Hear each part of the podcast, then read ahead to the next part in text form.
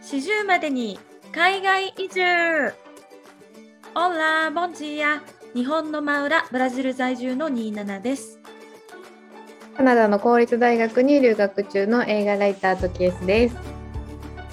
海外かぶれのアラサーにじゅうななとトキエスがお送りします。ポッドキャストよんじゅうまでに海外移住へお越しいただきありがとうございます。このポッドキャストでは海外留学、国際恋愛、国際結婚などのトピックをメインによんじゅう代までに海外移住という目標達成を目指して宿泊するふたりの姿をウィークリーにご報告していきます。さて、第よんじゅういっかいめのよんじゅうまでに海外移住です。はい、よろしくお願いします。よろしくお願いします、うん、ちょっと今日の目標をハキハキしゃべるっていうテーマでいきたいと思います。気合い入れてたもんな、さっき。そうあの、ね、違うんですよ。前回 の, あの収録分ですね、エピソードよんじゅっかいめ分、だいよんじゅっかいのエピソードの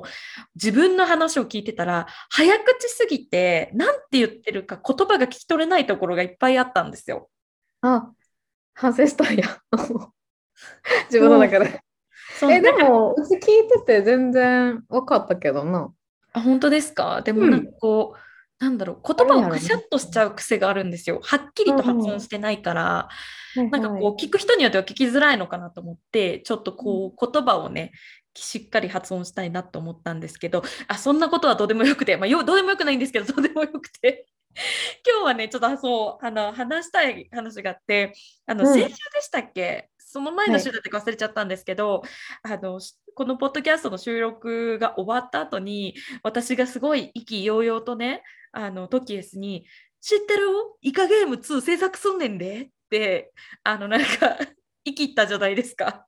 あれでしょ、先週先週先週のポッドキャストのエピソードでスイートガールがネットフリ独占配信でで、そのネットフリックスの話からなんかイカゲームの監督の話になって、監督がなんか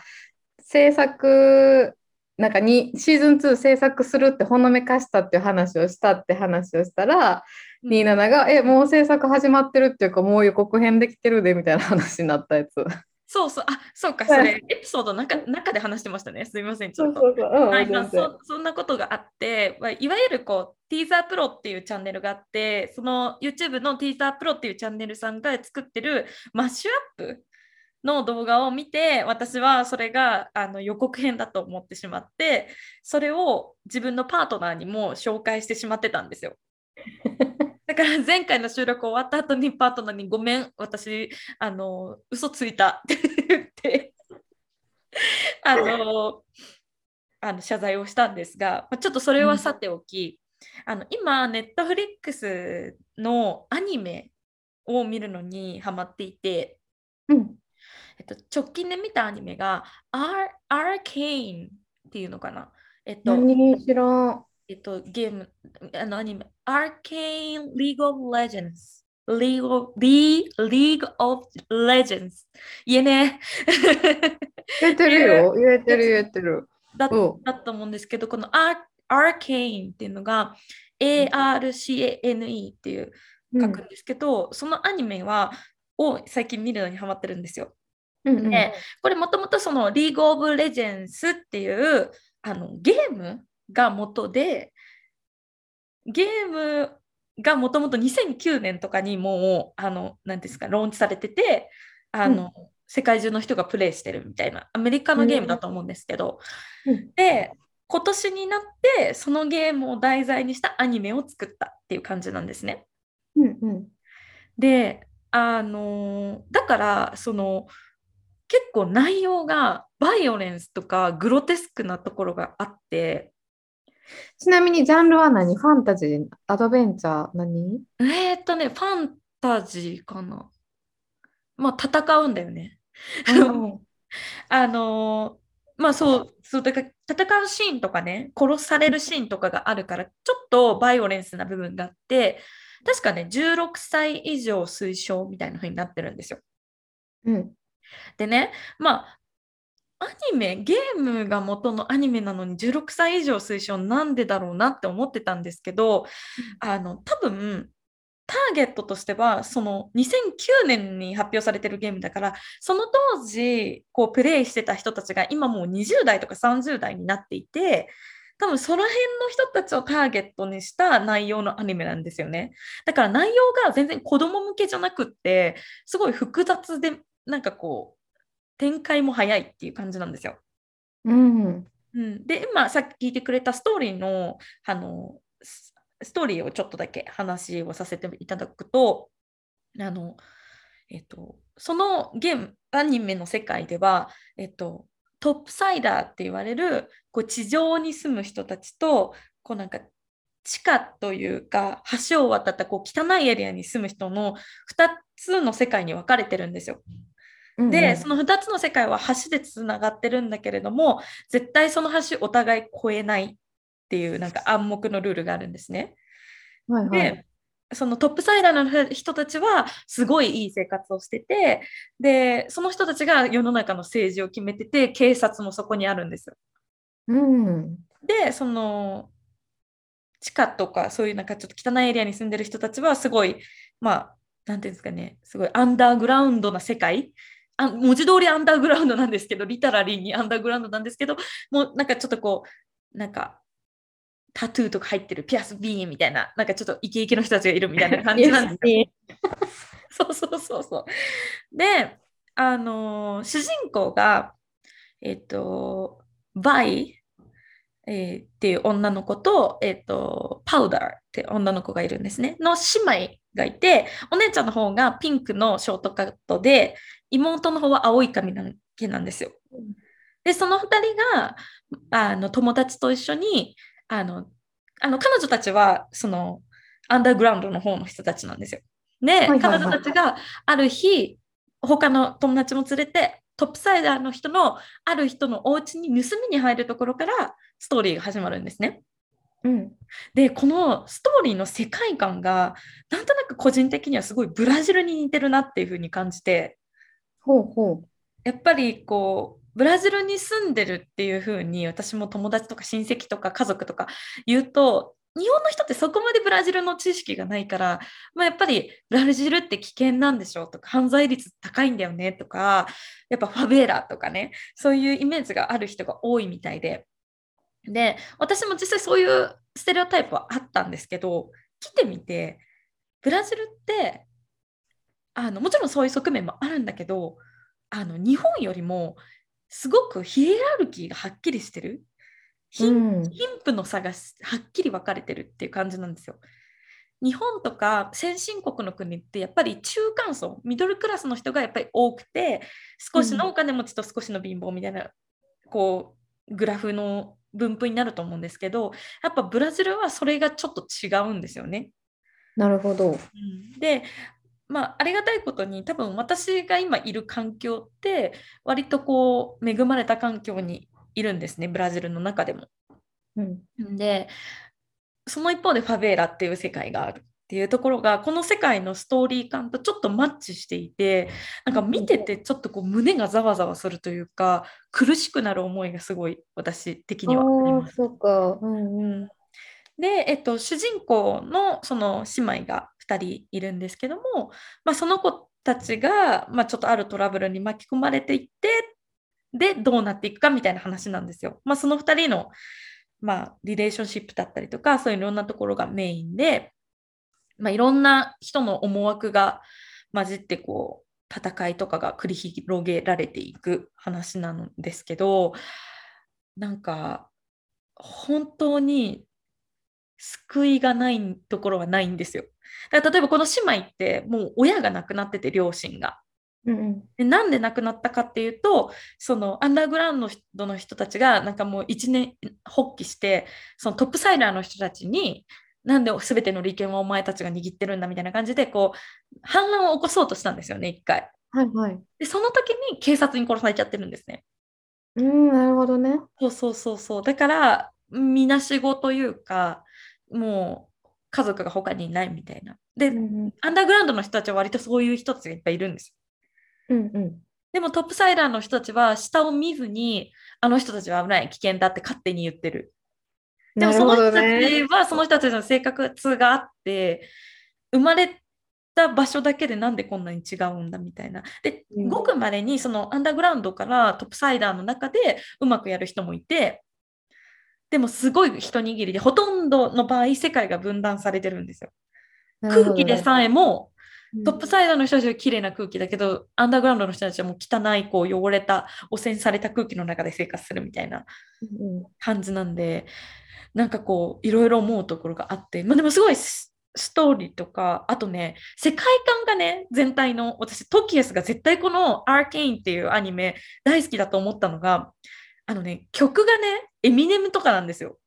あ、そうなんや。え、うちエミネム好きっていうイメージやった。なんかエミネムっていうか、なんかラップ、なんかこう何、古谷健二好きじゃん。古谷健二好きやけど、なんか古谷健二とかなんか別にそんなあのラッパーと思ってるわけじゃないよ。うんうんうん、なんだろうな、ああいうヒップホップな感じだったりとか、うん、多分ねすごく好きだと思うんです。ほんま？で、ぜひ見てみてもらいたいなと思って、うん、でなんでこの話をしたかっていうとね、これでさっきの冒頭のイカゲームの話に戻るんですけど、うん、あのさっき、まあ、イカゲームのシーズンツーが制作されていると私は勝手に思って、あの、まあ、そのティーザープロさんが作ったあのトレーラーを見て、私はそれをパートナーに伝えて、結果的にパートナーを騙してしまったんですけど、このアーケインは今シーズンワンが終わって、今そのこの制作をしているリロットゲームスっていうアメリカの会社なんですけど、それがシーズンツー今や作りますよっていうアナウンスをしたんですよ、オフィシャルに、うんうん、で、あのあ嬉しいと思って、でそれを私また意気揚々とパートナーに伝えたんですね、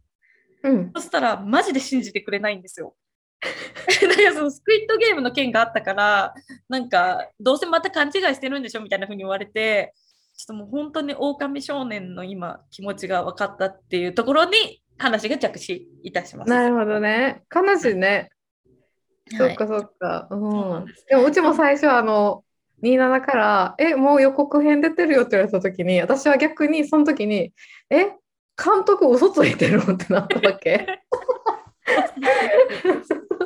あったよね。そういうこと。まあでも人それぞれですから。うん。そうそうそう、なんかトキエスって結構その何ゲーム実況とか見るの好きだったりとかするじゃないですか。うん、でこれももともとはリーグオブレジェンズっていうゲームが元なので、うん、そのゲーム的な要素もあるんですよ。でなんかそのゲーム内で使われてるキャラクターが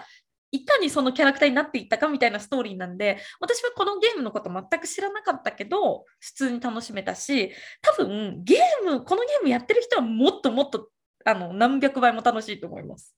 ああなるほどね、えー、そうなんや、うん、ぜひぜひちょっと後でググってみよう、その、はい、リーグオブレジェンズ聞いたことある、うん、なんか多分有名なゲームなんだと思うよ。そうやな、 ビーツー プレイだと思う、ただでできるみたいなやつだった。あ、そうなんや。えー、ちょっと見てみるわ。はい、お願いします。はい、ぜひぜひ。今週は何かありました？トッケースの方は。今週はね、なんか一個ちょっと気づいたことっていうかがあって、うん、っていうのも、うん、あの課題で、はいはい。なんかね、あのその写真専攻で今勉強してるんですけど、毎回課題がもう死ぬほどあるんですけど、そのうちの一つに。うんうん、なんかふたりのポートレートを撮影するっていうのがあって、うん、でそのふたりを撮影するんやけど撮影方法は違う、うんうん、ひとつはリフレクターっていうのを使って、もうひとつはサンディフューザーっていうなんかその太陽の光を拡散させる白い布みたいなのを使うみたいなのがあって、はいはい、で私はそのやっぱりモデル探しにすごいあのなんていうの苦労してるから、ひとり同じクラスの女の子がなんかね、私がいつも毎回あのインスタグラムのストーリーに例えばあのエターナルズ見たとか、なんかその映画館の、あの写真を上げるごとになんで私誘ってくれへんのよって言ってくる子が い, いるんですよ一人。いいじゃないですか。でだからハウスオブグッチっていうレディーガガ主演の映画を見たいから、うん、それを誘ったんですね。私今度これ見に行くけど一緒に行くみたいな、いいよって言ったから、じゃあその時にその課題の写真撮らせてくれへんって言ったんですよ、はいはいはい、モデルになってくれへんみたいな、うんうん、って言ったんですけど、結局その当日になんか課題せなあかんから映画見に行かれへんって言われて出た出た出ましたよドタキャンと思いながら、でも写真は全然私もモデル探してるからモデルになってほしいからお互いやろうみたいな話になって、うんうん、でそのふたりで学校の中庭みたいなところで写真を撮ることになったんですね、うん、でその時にインストラクション確認したって言われて、いつも課題の出るときに先生がいちまいワードのドキュメントをくれて、そこに全部載ってるんですよ。ファイル名はこれにしてとか、うんうん、例えばどれぐらいのアングルで撮ってとかいうのを全部説明が載ってて、私はそれを自分が英語力がないから、はいうんうんまあ、読むのにすごい時間かけてしっかり読んでるつもりやったんですね。なるほどね。そうだよね。うん、そうで、えっと、その写真を撮るときに私が説明したんですよ。一人は、一人のモデルはサンディフューザーで、一人のモデルはリフレクターだよっていう話をしたら、うん、なんかその子は、え、間違えてるよみたいな、なんかすごい、なんか誤解してるよって言われて、え、なんでって言ったら、うん、なんか一人のモデルにふたつ撮影する。一、うん、人のモデルにそのサンディフューザーとリフレクターで、もう一人にサンディフューザーとリフレクターだから合計よんまい提出しないといけないよって言われたんですね。ほうほう。でえってなって、でも私は何回も読んで確認して、うん、でもいちまいずつって書いてたしなと思って、で見せたけど、いやでも多分それ英語力の問題だと思うって言われちゃって、はっきりあらでちょっと傷ついたんですよ。それはちょっと傷つくね、辛いね。で、まあ、でも私は結局もう一人のモデルはもうすでに撮ってたから、うん、とりあえずもう自分が自分の自分が間違えたら自分のせいだから、うんまあ、私はじゃあもういちまいだけ撮るわって話をしてて、うんうん、で結局私は自分で理解した通りに撮影したんですよ。でもその女の子はなんかいやあなんか間違えてるよみたいな、すごい間違えてると思うよみたいな、でも私もこれ見てもよくわかんないわみたいな感じの対応されて、なんかちょっとなんやろ、多分その子も課題で疲れてんのか、ちょっとなんていうの、なんかちょっときつく当たってくるじゃないけどあっていう感じがあって、えじゃあなんでうちにそんな絡んできたんって思いながら、うちもなんかちょっと落ち着いてちょっとリラックスしてみたいな感じで言って、でまあ写真を撮ったんですね。でその後に私は結局先生に聞くんがいいわと思って、うん、先生に聞いたんです。なんか他の子からまあ自分の英語力指摘されて、うん、で間違えてるって話をされたんですけど、提出するファイルはこの一覧で合ってますかって言って、私、私わざわざ一覧をつけて、あ箇条書きにしてね、そう箇条書きにして、この全部で合ってますかみたいな、トータルでこのファイルで合ってますかっていう風に聞いたら、うん、なんか先生が You are absolutely right って言ってきてあっとったんかと思ってだからなんか今まで私課題とかしてて、あよく誤解してるなと思ってて自分で、うん、だから自分の英語力ってほんまやばいなと思ってたけど、うん、でも結局意外とドメスティックスチューデントも理解してないねんなっていうことに気づかされたってことが今週ありました。えー、そうなんだね。なんかちゃんと聞いてないのかな。聞いてないあちゃんと確認してるんだろうね。なんかしかもその女の子もなんか最初そのうちがクリエイティビティっていうクラスでめっちゃ先生から超なんか怒られてはないけど、なんかすごい当たりがねね、当たりきつかった時に、うん、なんか私でよかったらいつでも聞いてねと言ってくれててん、うん、でじゃあその当日に他の課題のことについて聞いたら、先生に聞いたらって言われたんですよあでこの子もこの子で切羽詰まっとんなと思って、あ分かったごめんなって言って、そうそうそんなことがありましたね。だから、うん、その普通にあの、うん、現地の学生の子でも辛いことを私はやってんねんやってなったっていう。そうよ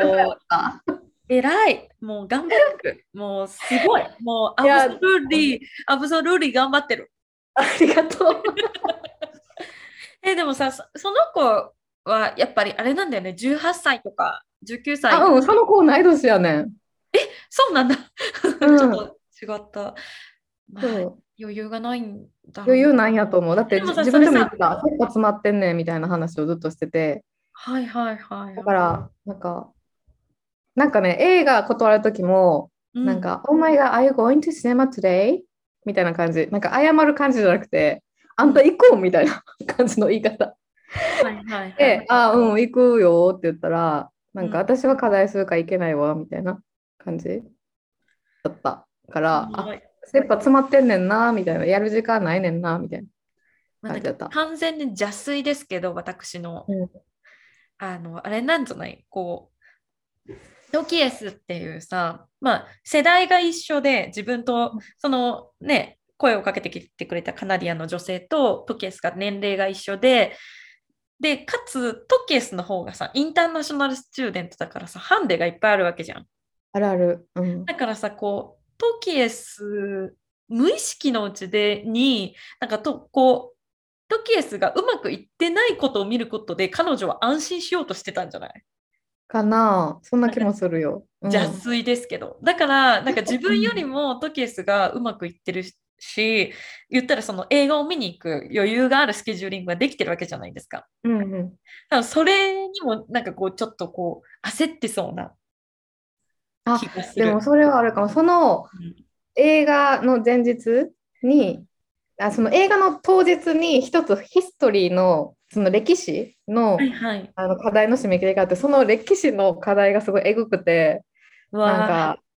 レイカカメラが使われた有名なフォトグラファーは誰々ですが、なぜこのレイカカメラが使われるようになったのか、なぜ世間に広まるようになったのかとか、モノクロ写真からカラーに現像する時の工程を答えなさいとか、それを全部自分で文章にして言うたら、まあ、論文じゃないけどうんうんうん、書かないといけなくて、私その映画があるからと思って、うん、約束しちゃったしってあったから、その前の日、まあ、言うていちじぐらいまで書いてたんです。朝の午前いちじぐらいまで素晴らしい書いてて、で、うん、映画の日当日に学校が朝はちじからあって、うんうん、で久々にキャンパスに行くから、ちょうど映画に行くのにもちょうどよかったから、うん、キャンパスに行ったらその歴史のやつ全然できてないみたいな。あ、その彼女が、うん、あで今日締め切りやからみたいな話はしてた、うん、なるほどね。意外とこう日本人のというか、まあ、トキエスさんってすごくあのパンクチュアルな人なので、うん、あの時間すごい守るし締め切りもすごい守るタイプだから、なんかそれがすごいあのアドバンテージになってるかもね。うんと思う、うん、多分それ結構きついんじゃない、カナディアンの人たちには。こうこんなに課題が出されて時間で切っていくのってきつそうだね。うんやと思う。そうそう、そういうのがあって、うん、ね語学ね語学力の部分ではねかもしれないけれど、ネイティブにはかなわないかもしれないけど、他のところでカバーアップできるっていう。そうね、それで頑張ってるけど、でも授業もほとんどなんかたまに にじゅっパーセント も理解してない時ある、うん、いいよ。だって録画で歴史の授業の時とか、うん、マジ笑けたぐらい笑けるぐらい先生何言ってるか分からん時ある。だってそれ分かんないよ。すごいそんなさ歴史の授業を英語で聞いてるんでしょ、うん、絶対分かんない。だって日本語で聞いてもさレイカカメラなんかいろいろ言われるわけじゃん、その技法とかさ、うん、絶対分かんない。私分からない分かんない、うん、辞書引いても、うん、辞書にない言葉やったりする。専門用語だからってことか。なるほどね。それはきついな。えちなみにさあのさっきの課題のやつさ、うん、合ってたことをメイクシュアしたわけじゃん。それをさ、うん、その彼女には伝えたの？あちゃんとの先生のメール写メして送った。そしたらなんかそのその子なんかしかもその日なんか エスディー カード忘れたとか言ってて、うん、でなんかすごいダメみたいななんかすごい汚い言葉でなんか。なんていうの自分がそのオーガナイズできてないことに対してすごい苛立ってたから、私が大丈夫大丈夫 エスディー カード貸すよだから後で Google ドライブで送るねって言ったんよ。あーなんて優しいのあなた。でそしたら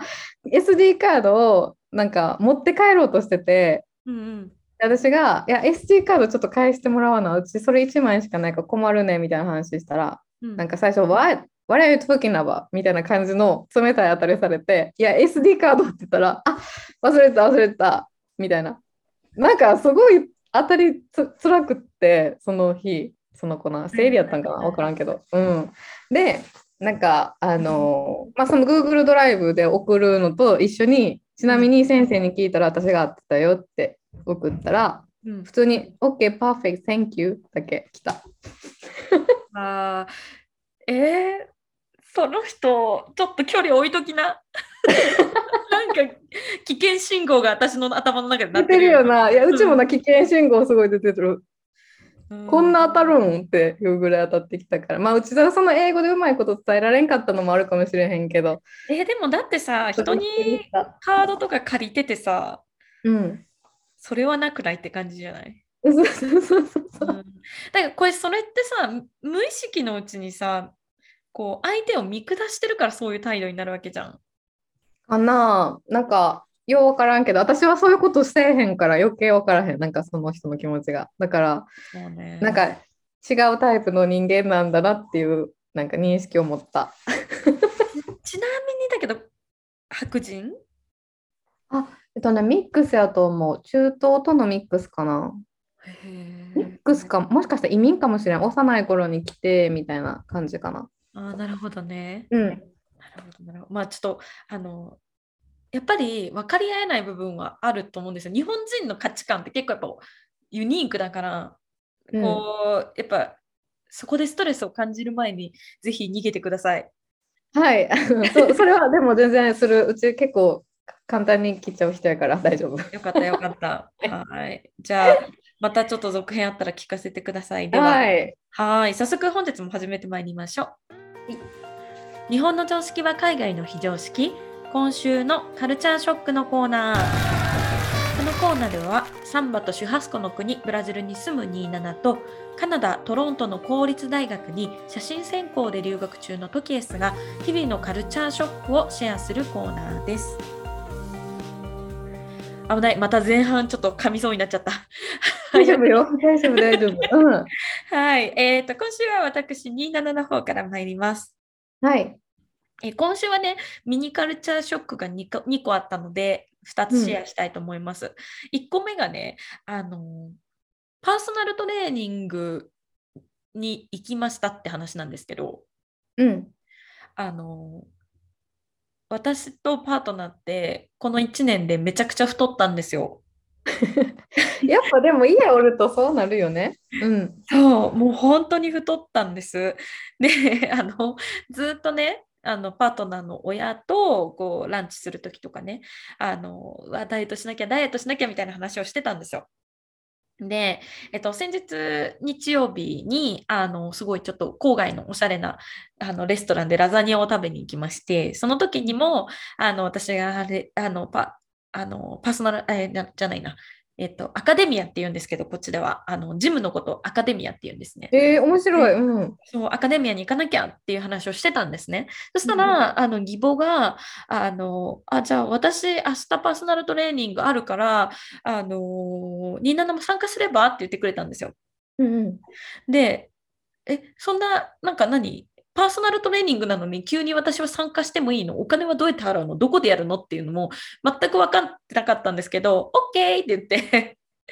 結局その翌日月曜日の朝行くことにしたんですね。で、パートナーとパートナーの義母で話してるので、私は内容が全くどういうものか分かってなかったんですけど、どっかそのジムに行くのかと思ったら、その結局パートナーの実家の方に連れてかれて、パートナーの実家の学校があるんですけど、その進級の学校を持ってるんですけど、その学校の敷地内にパーソナルトレーナーの先生が来てくれてトレーニングだったんですよ。おー、そうなんや、すごいね。だからどっかジムに行くとかじゃなくて、その学校の教室の中でやるみたいな感じだったんですね。でしかもなんか器具とかは使わないで、なんかこう何なんか陸上部のトレーニングみたいなやつをしたんですよ。うん、なんか腹筋とかなんか横跳びとかなんかスクワットみたいな、そういうやつをやるみたいな。で、来てくれたトレーナーさんがもうなんかめっちゃムキムキで、なんかもう腕パンパンで、なんか T, T シャツの何なんて言ったらいいの、逆三角形のさ、ムキムキの今頭に想像してるムキムキの浮いてる感じ、こうやってそうそうそう、なんかT シャツ引っ張られてるみたいなやつおうおう、はい、の人が来てくれたんですね。で、あのその先生がなんかはい次これはい次これってどんどん言われるんで、まあ、それをどんどんやっていくっていう感じだったんですよ、うん、でなんかパーソナルトレーニングって私その対人だからお金どうやって払うんだろうと思ってたんですけど、要はその、うん、その先生のいちじかんを雇って家に来てもらってるから、まあ、人が増えようが何しようが大丈夫っていうことだったみたいです、うん、でねその先生が、えっと、柔道の経験者柔道をやってた方で、うんまあ、ブ, ブラシリアン柔術かもしれないんですが、あのちょっとした日本語が喋れたりとか、うん、なんかオースみたいなとか数字もいち、にとかって言ってくれたりとかして、あのちょっとした日本語を話してくれたり、あと腕に日本語のタトゥーが入ってて、もう何で入ってたののね、創造性って入ってた感じで、いい言葉いい言葉、うん、創造性って入ってて、まあ、そのバッグになんかこうドラゴンが入ってるみたいな感じだった。おーなるほどね、うんうん、なんか唐突なそなんかさ創造性のさ像と性だけ見えてたからさ、うん、これはと思ってなんか、うん、変な字でありませんようにと思って、なんか海外の人の漢字のタトゥーってなんかすごいかわいそうな間違いしてる時あるじゃないですか。あるある。そうなんか有名なのがなんかアリアナ・グランデがセブンリングスっていう曲をリリースするときに、うん、あのそれを日本の漢字でタトゥー入れようかなって言ってで選ぼうとした漢字が七輪で、あかんかんそれあのパタパタしてさんまい焼くやつやってなったっていうなんか実際に入ったんやっけあれ。実際に多分やろうとしててやめたんだと。なんかその日本のファンがそれは七輪って言って日本のなんかこうストーブだからやめときなみたいな言われたみたいなのがあったんですけど、なるほど。そんなそのタトゥーは合ってました。でちなみにいちじかんぐらいあのトレーニングして、まあみっかかんぐらい筋肉痛があったっていう感じなんですけど。ちなみにさその 1, 1時間1時間ってすごいついていけるレベルやったの、うん、それかもう途中であ無理ってなるような感じだった？私はギリギリだったね。多分そのパーソナルトレーニングだから先生も私を見て追い込んでくる、まだいけるまだいけるでも義母の方にはそこまで追い込まないし、うん、っていう感じですね。でうんあの結構楽しかったです。で、まあ、カルチャーショックだなと思ったポイントは、まあ、そういうふうに、まあ、義母もごじゅう代なんですけどこうそうやって体のケアをしたりとかねあのするのって私の母とか私の育った環境下では自分の母親がそうやってパーソナルトレーニングするとかって考えられない環境だったのでなんかすごいカルチャーショックだなって思ったのが一つありましたね、うん、まだやるの？いやそうねそうなんか今日さ犬の散歩に出かけようとしたらさあのいつもそのレセプションの男性が仲良くしてる人がいるんですけどその人があ今からジム行くのって言われていや行かないって言ったらいっかいしか行ってないじゃんって言ってきていっかいしか行ってないって言ったらそれは意味がないって言われたことがある語ですいませんってなったっていうのが、まあ、いっこめのカルチャーショックです。やっぱり、うんはい、でにこめの今週のミニカルチャーショックなんですけどあのねパートナーが車を売ったんですよ、うんうんうん、そのやり取りが日本と違いすぎたのでめちゃくちゃシェアしたいなと思って、うん、ちなみに車を売るって言い出したのがいっしゅうかんにしゅうかんぐらい前かなに車を売りたいって言い出したんです。あじゃあめっちゃ直近じゃない？そうめっちゃ直近なんですよ。でまあ理由としては、うん、あの今そのブラジルでなのか、まあ、多分世界的になんですけどその車の製造部品が足りてないんですよ。だから、うんうん、その車がどんどん生産ができない、だから車の台数が足りてないんですね、はいはい、でだからみんな中古車を買おうとして中古車市場、市場の価格がありえないぐらい今値段が上がってるんですよ。いやいや、えーうん、であとその為替の関係もあって今そのパートナーが乗ってた車を売ると買った時よりもなんかなんなら高い値段で売れるぐらいの勢いっていうのが分かって、うん、でしかもブラジルって買った車にもずっとタックスがかかるんですよ毎年。ああそうなんや。そうなんです。でそれのなんかこうタックスがかかるかからないの計算をするのがやっぱり年末年始いちがつついたちにそこで切り替わるので年内中に古い車を今乗ってる車を売りたいって言い出して、うんうん、で、えっと、車をまずあの洗車あの洗うために持って行ってでピカピカにしてもらって、その後自分で写真を撮ったんですね、うん、であのあそうそうまずね、ブラジルってその中古車の売買って結構みんな会社を介さずに個人とかでやり取りするんですよ。なるほど。だから中古車センターとかないってこと？そう、なんかガリバーみたいなのないの、まあ、あるのかもしれないけど、うん、多分そういうところを通すと仲介料取られるじゃないですか。だから個人でやり取りする人が多いんですね。だからパートナーもそうやって自分で車洗車に持って行って写真撮って、えっとねWebmotorsっていうサイトだったと思うんですけど、ウェブサイトにアップしたんですよ。うんうん、それがね先週の水曜日にアップしました。でそしたら早速ね、翌日あじゃあ木曜日にアップしたんだ。で、うんうん、そしたらねもうポポポポってよんけんごけんぐらいあの買いたいですっていう人が連絡してきて。あそうなんや、早いね。そう木曜日にアップし木曜日の夜とかにアップして、金曜日にはもう何件か連絡が来ていて、まあ、それぞれの人と WhatsApp でやり取りをするっていう感じだったんです。でもやり取り始めると、やっぱり買いたい側の人はあの金額をこうディスカウントしてくれないかって交渉してきたりとか、まあ、いろんな あ, ありまして、であのそのうちの中の一番最初に連絡してきてくれた人とやり取りして、うん、その人があの、まあ、状態が本当に写真通りかどうか問題がないかどうかを見に行きたいっていう話になったので、えっと、日曜日に見に来たんですね、はいはい、写真を。だから木曜日に写真アップして金曜日に連絡のやり取りをして日曜日に会って写真を見せましたと、うん、でその時点で私どのぐらいのスピード感で車を受け渡しとか売るのか分かってなかったんですけど、まだそのなんだろう不安、まだいっかげつ以上先かなって思ってたんですね。まだウェブサイトに載せたばっかりだし、うん、そもそも売りたいって言い出したのもすごく最近だし、まだまだ先のことだろうと思ってたんですけど、結局日曜日にその購入希望者の方が、えー、車を見に来て、でその後パートナーが月曜日にドキュメントのやり取りをして、でそのドキュメントをカートリオってところでサインアップして、水曜日にもう車を受け渡してきちゃったんですよ。おうおうおう早い。なんかスピード感。もう水曜日には販売完了、受け渡し完了しちゃったんです、えー、だから私このスピード感に本当についていけなくて。確かに。そうだからドキュメントとかも全部そのパートナーさんが作ったの？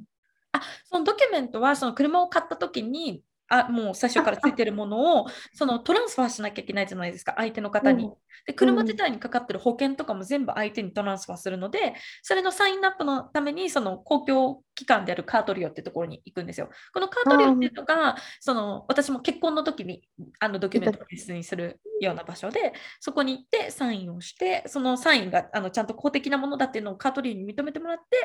あの初めてやり取り契約成立して渡すみたいな、でもその場でお金振り込むみたいな、何このスピード感の場で。だから写真をねそのWebmotorsっていうサイトにアップしてから受け渡すまでいっしゅうかんかかってないんですよ。すごいね。そうって思うとさ、日本って多分中古販売でももっともっと多分時間かかるよね、きっとね。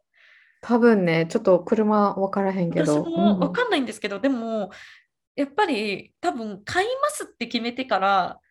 例えばね自分が中古車であろうが 新, 新車であろうが買いますって決めてから納車まで少なからず時間が空くもんだと思うんですよ、うん、だからなんかこうそんな即日で渡すのと思ってなんかすごいなと思って。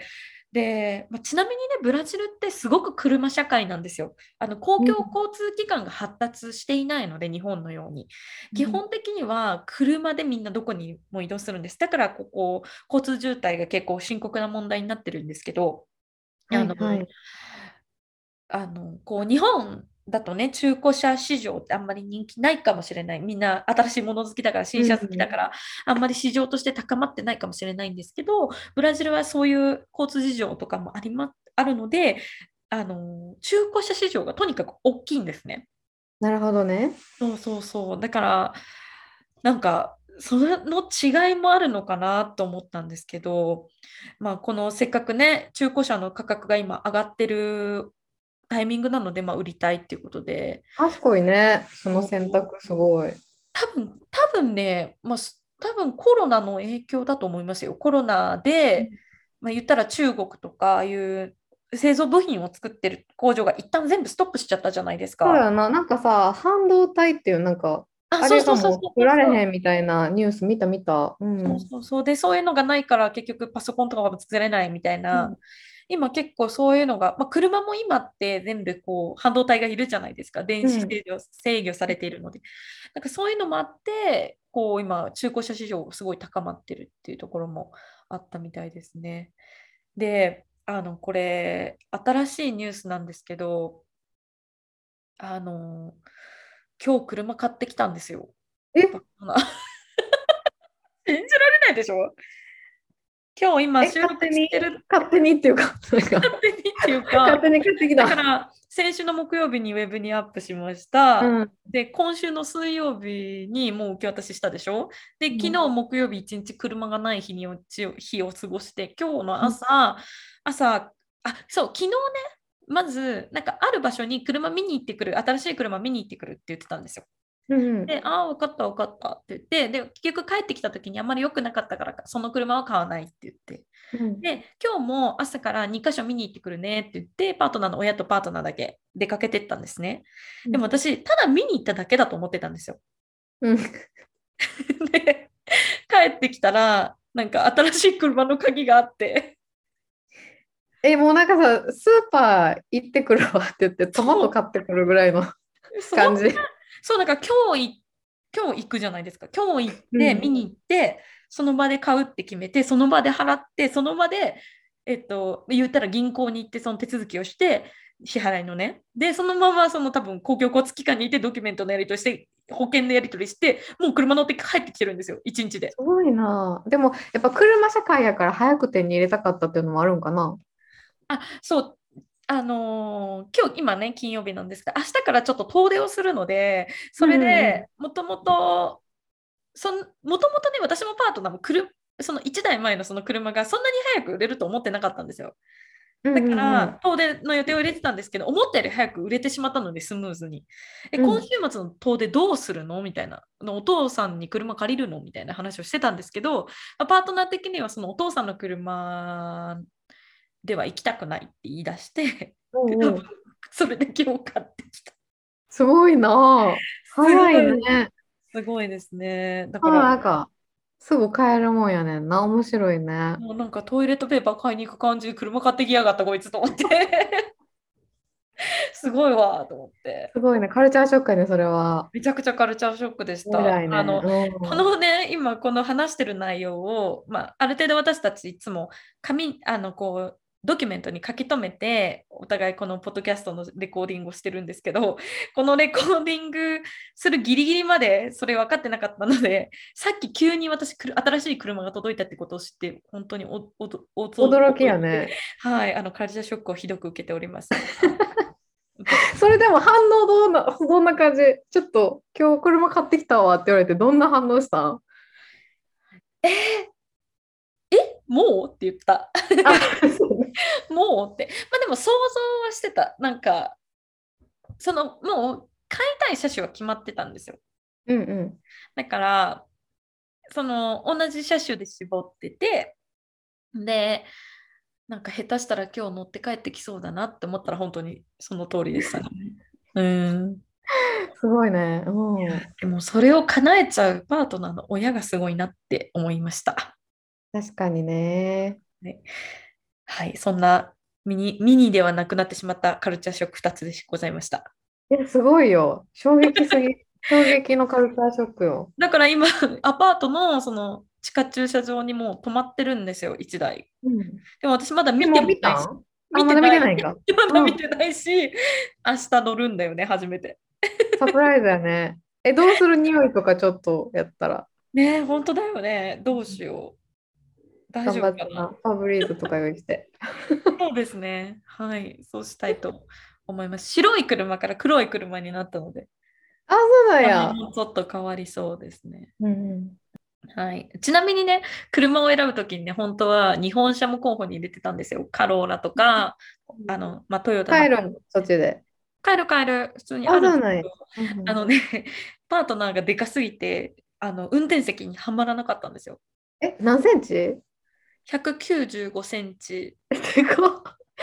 と待って、そんな大きい人やったっけ？そうそうそう。いや、直接会ったことないけど、ちょっとごめん。ひゃくきゅうじゅうごセンチです。勝手になんかひゃくななじゅうごぐらいやと思ってた。勝手なイメージで。だから、あの、トキエスと並んだらすごいと思う。いや、うん。聞こえへんのじゃうちの声、多分。上すぎて。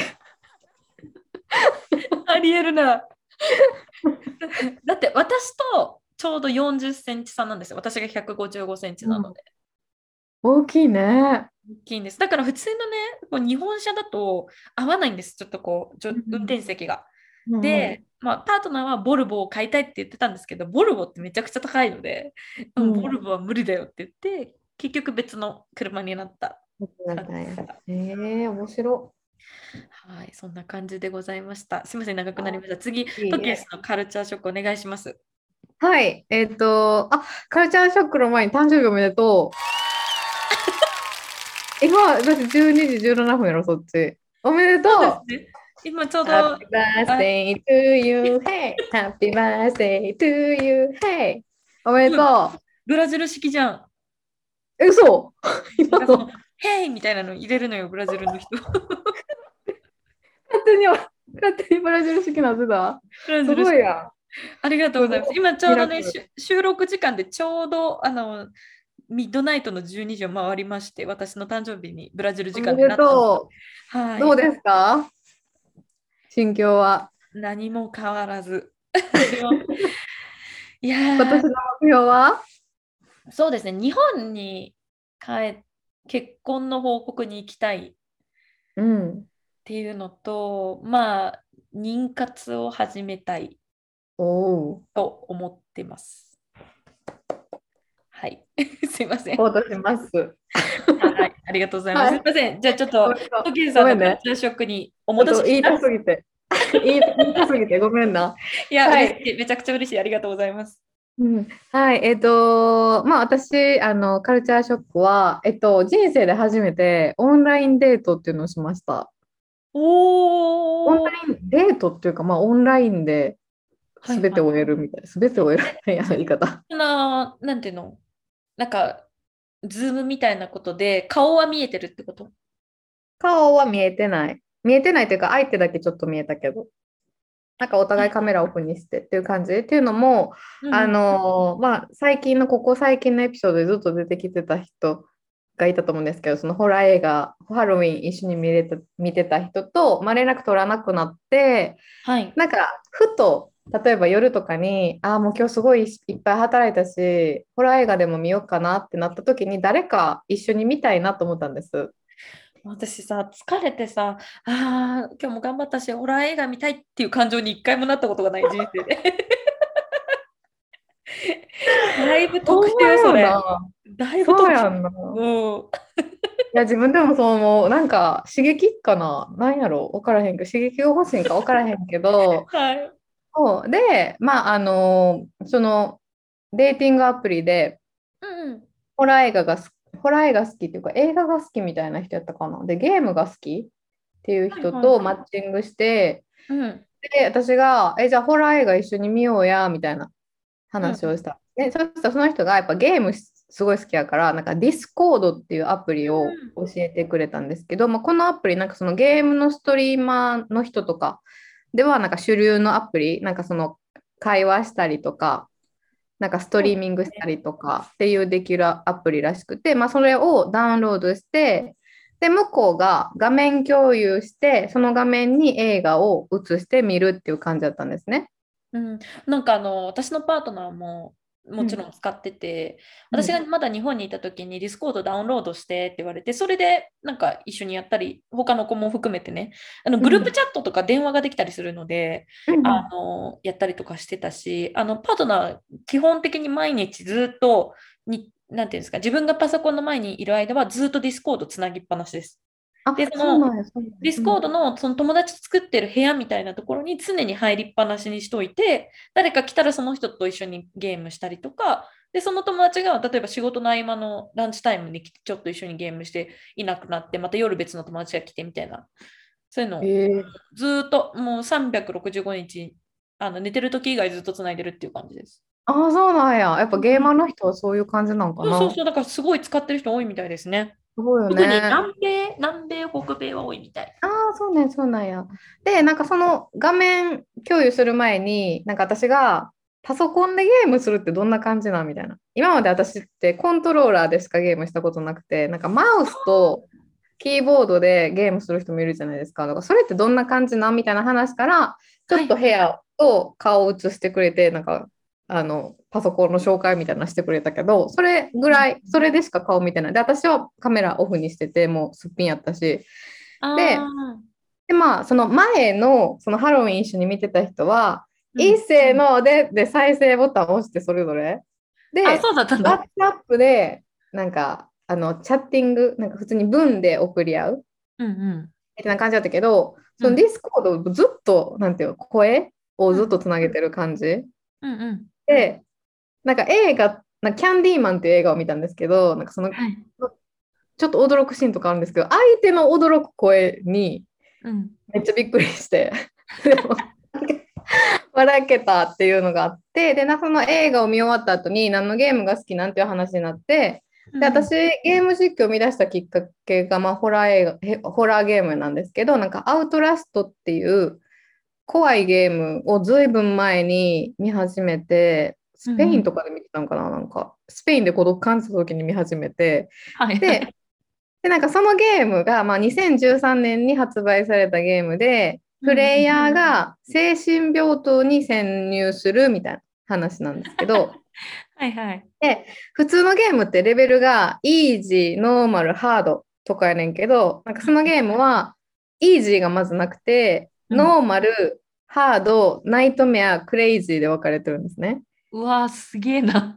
そう。で、なんかそのステルスホラーっていうジャンルで、なんかプレイヤーは武器とか一切持ってなくて攻撃うでんきないんですよ。えー戦そえう。なだいんかだら、ただ逃げるか、隠れるか、走るかっていう だけのゲーム。トラウマなりそうじゃないそれ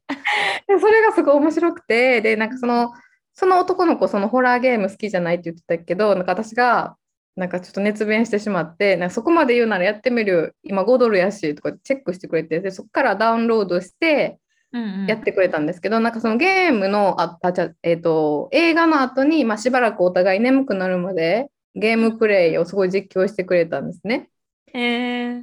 で、まあ、今まで YouTube とか、うんう寝んるときにそのゲームの実況中継とか見てたけど、やっぱ人にやってもらうとまた違って、なんか自分も参加できるそうねそうねから、そう、すごい面白いなと思って、うんうで、んまあ、会ったことない人と、まあ、こうやうってん映画見たりゲームしたりで、トータルよじかん以上ぐらい話してたんですよ。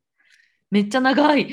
そうで、それが結構初めての経験やって、うんうんなんか今そのあからさまのなんかデート、なんかおしゃれして、なんか化粧して、なんうんかロマンチックな会話してっていうのに飽き飽きしてたから、こういうカジュアルな時間ってめっちゃ自分に必要やったなと思ったんですね。なるほどねうん、で、まあカルチャーショックなことといえば、まあ、そのコロナ禍でこのテクノロジーの進化があって、なんかデート文化、なんかそうやって会わずにそうやって一緒に映画見たりゲームできたりする、その変化にびっくりしたっていうのと、あうんとう英語んめっちゃ勉強になったっていう。あ確かにね、その彼がプレイしてるのをさ、聞いてるだけでさ、言ったら本当にネイティブの、うね、カジュん、アル表現がでもなん上か手そのだ人よ多分ね。はち割きゅう割ぐらいずっとノンノンノンノンノンって言ってた。いや、そ怖れすぎはて。多分これがステルスホラーだからじゃないの。ノンノンノンノンって言ってた。え、ちなみにその彼は、あの、どんな感じの方なんですか？写真とかは見てないの？写真は見た見た、若そう、にじゅうはち、きゅうぐらいで、うんうん。ゲーム好きやろなっていう感じの見た目。うんでうんも、あの、トロントに住んでる人じゃないから、多分直接会うってことには、まあ、わからん、今後なるかもしれんけど、でも次も普通に、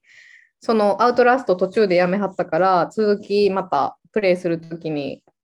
あの見せてくれるって言ってたから、多分当分はオンラインでのやり取りになりそえーいいいじゃないですか。なんかう。うそういうんうん始まりが一番いい気がするな。うん、うなんかん。さ、でもデート、デート文化っていうか、そういうデーティングアプリ使い始めて思ったけど、うなんん。かなんていうんやろ、なんかさ、一人マッチングした人がいて、はいはい、でなんかその人が、うん、なんかどういう関係求めてるのって聞いてきて、うんうん、でなんかそのバンブルって真剣な交際求めてるときはそういうタグがつけれるんですよ。真剣交際とか、うん、カジュアルな交際とか、はいはい、で私はタグを全くつけてないから相手によく聞かれるんですけど、うん、なんか一人マッチングした人でなんか証券会社で働いてますみたいな、なんかスーツでビシみたいな感じの男の人から連絡があって、はい、で、はい、私はいやでもそんなんさ恋愛関係になるかどうかなんて会ってみな分からへんし、なんか真剣交際探してますって言って探すのってなんか違うなと思ったから、うん、あんまり考えてないって話をしたんですね、うん、そしたらなんか相手がなんか僕はカジュアルな関係ででもロマンチックな関係でもありたいみたいな言ってて、で私がカジュアルな関係でロマンチックって何みたいな、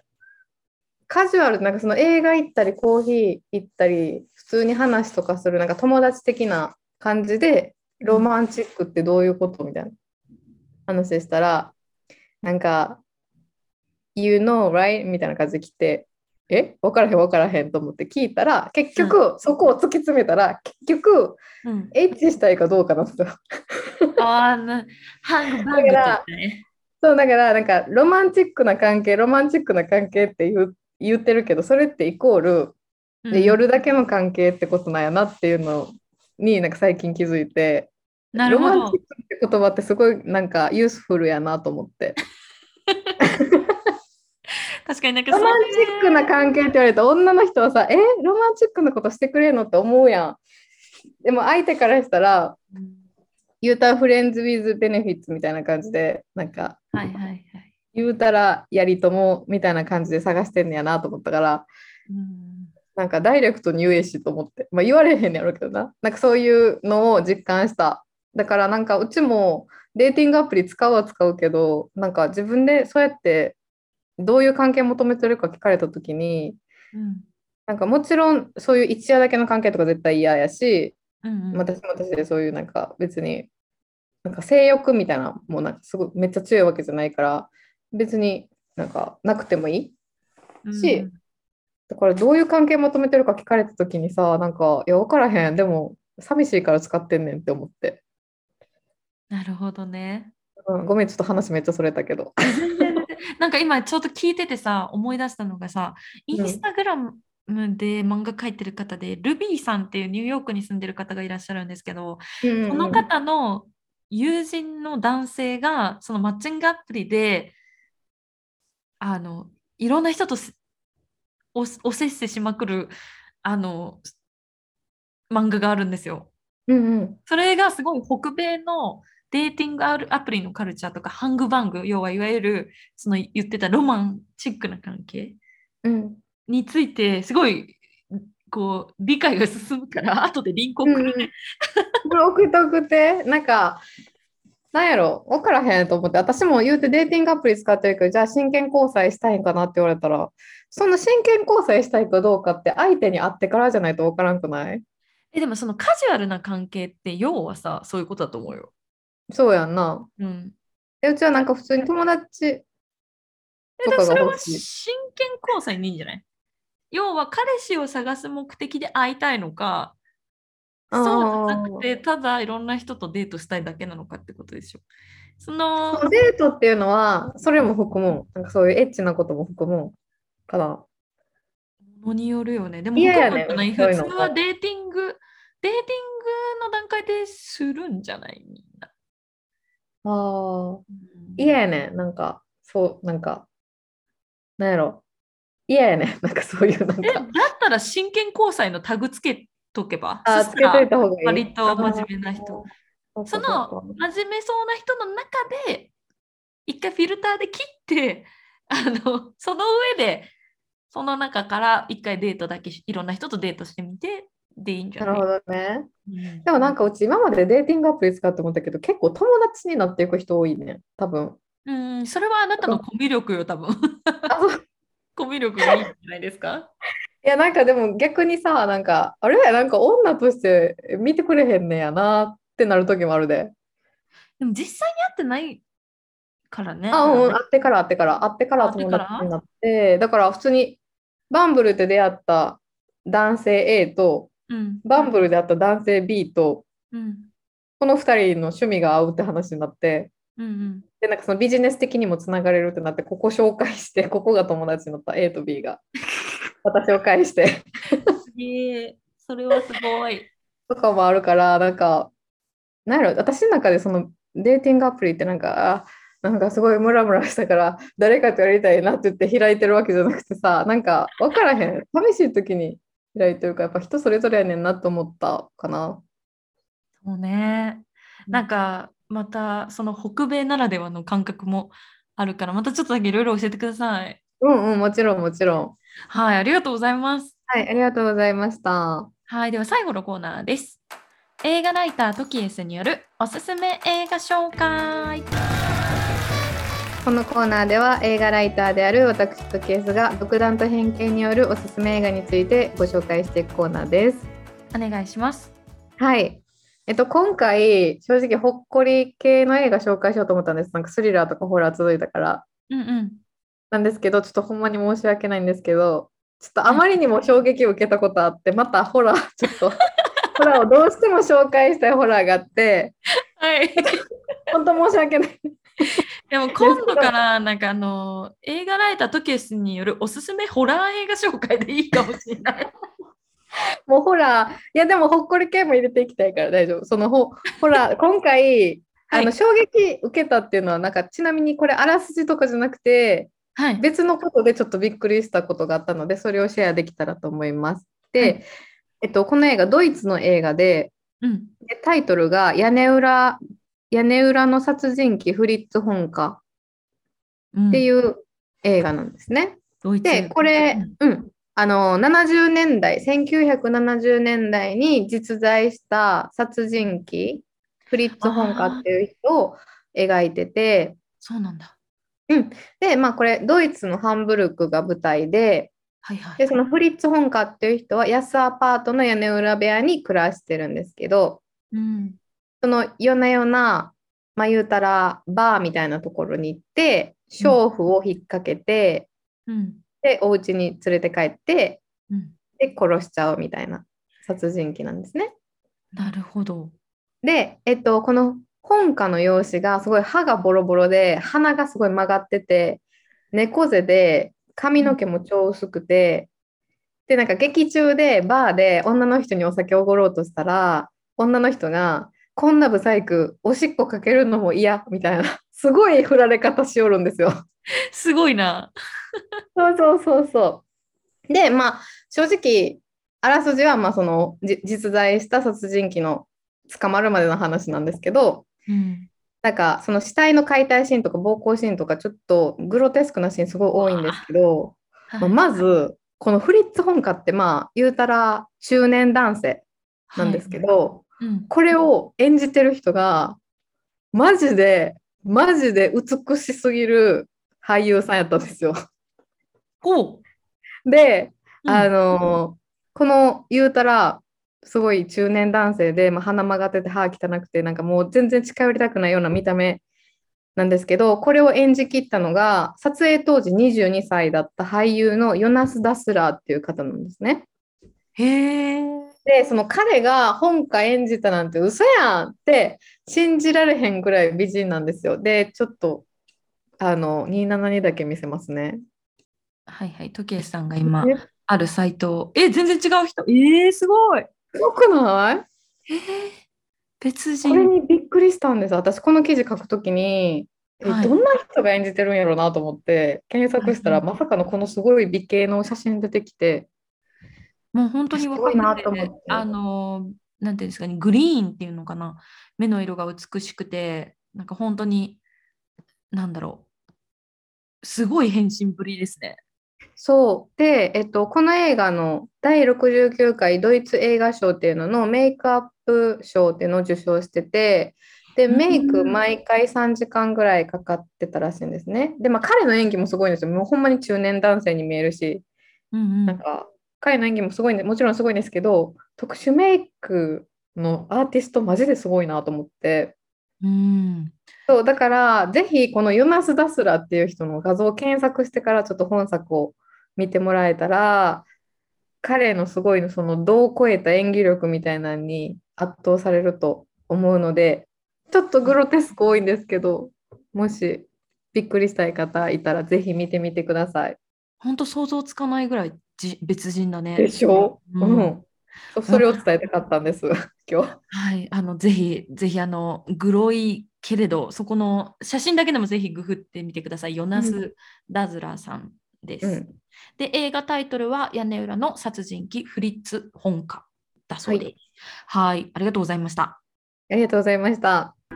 えー、ということで今週のしじゅうまでに海外移住はここまで。感想、質問、ご意見の受付先は にじゅうななときえす アット ジーメール ドット コム、 インスタアカウント アット にじゅうななときえす もありますので、合わせてぜひチェックしてみてください。